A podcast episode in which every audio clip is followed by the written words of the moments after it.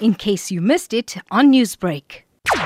It seems like you know the SIU has done a thorough investigation, um, quite wide ranging. It seems to verify many of the allegations which were in the public domain, but we sort of see from the chain of command, from the minister through to senior officials in the department to cronies of the minister, you know, implicated in a range of really serious offenses from fraud to money laundering to you know, contraventions of the criminal law. So it's concerning, concerning that this could happen in the context of a public health pandemic, but significant um, that we had this kind of exposure, even though the release of the report was quite delayed. Karam, what are the key findings for you regarding the recommendations made by the SIU for the likes of Dr. Anban Pillay and Dr. Zweli Mkhize? Do you believe those are sufficient? You know, in terms of Dr. Pillay, you know, it would seem as if it's a criminal investigation which must must proceed.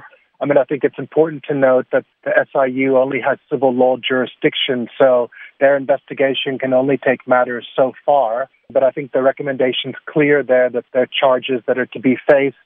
For the minister, I think it's it's slightly more complicated. I mean, I think the the allegations are around contraventions of the PFMA, certainly contraventions of his role as a member of cabinet. And I, I do think additional action is needed there, but it's not completely clear to me from the report what's being recommended in terms of what happens now with the minister.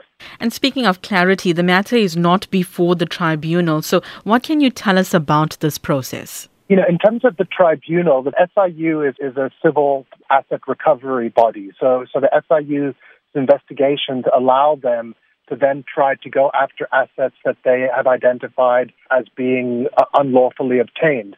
So the SIU have presented the matter in front of the special tribunal, have sought a preservation order for a significant amount of money, but it's also important to know that it's only a fraction of the actual contracts which were under investigation, which means that you know there is other other money out there which hasn't been uh, recovered and is effectively the proceeds of crime. So it's very concerning, but I think we will watch the processes at the special tribunal closely and hope that the SIU is able to follow through in terms of those recoveries.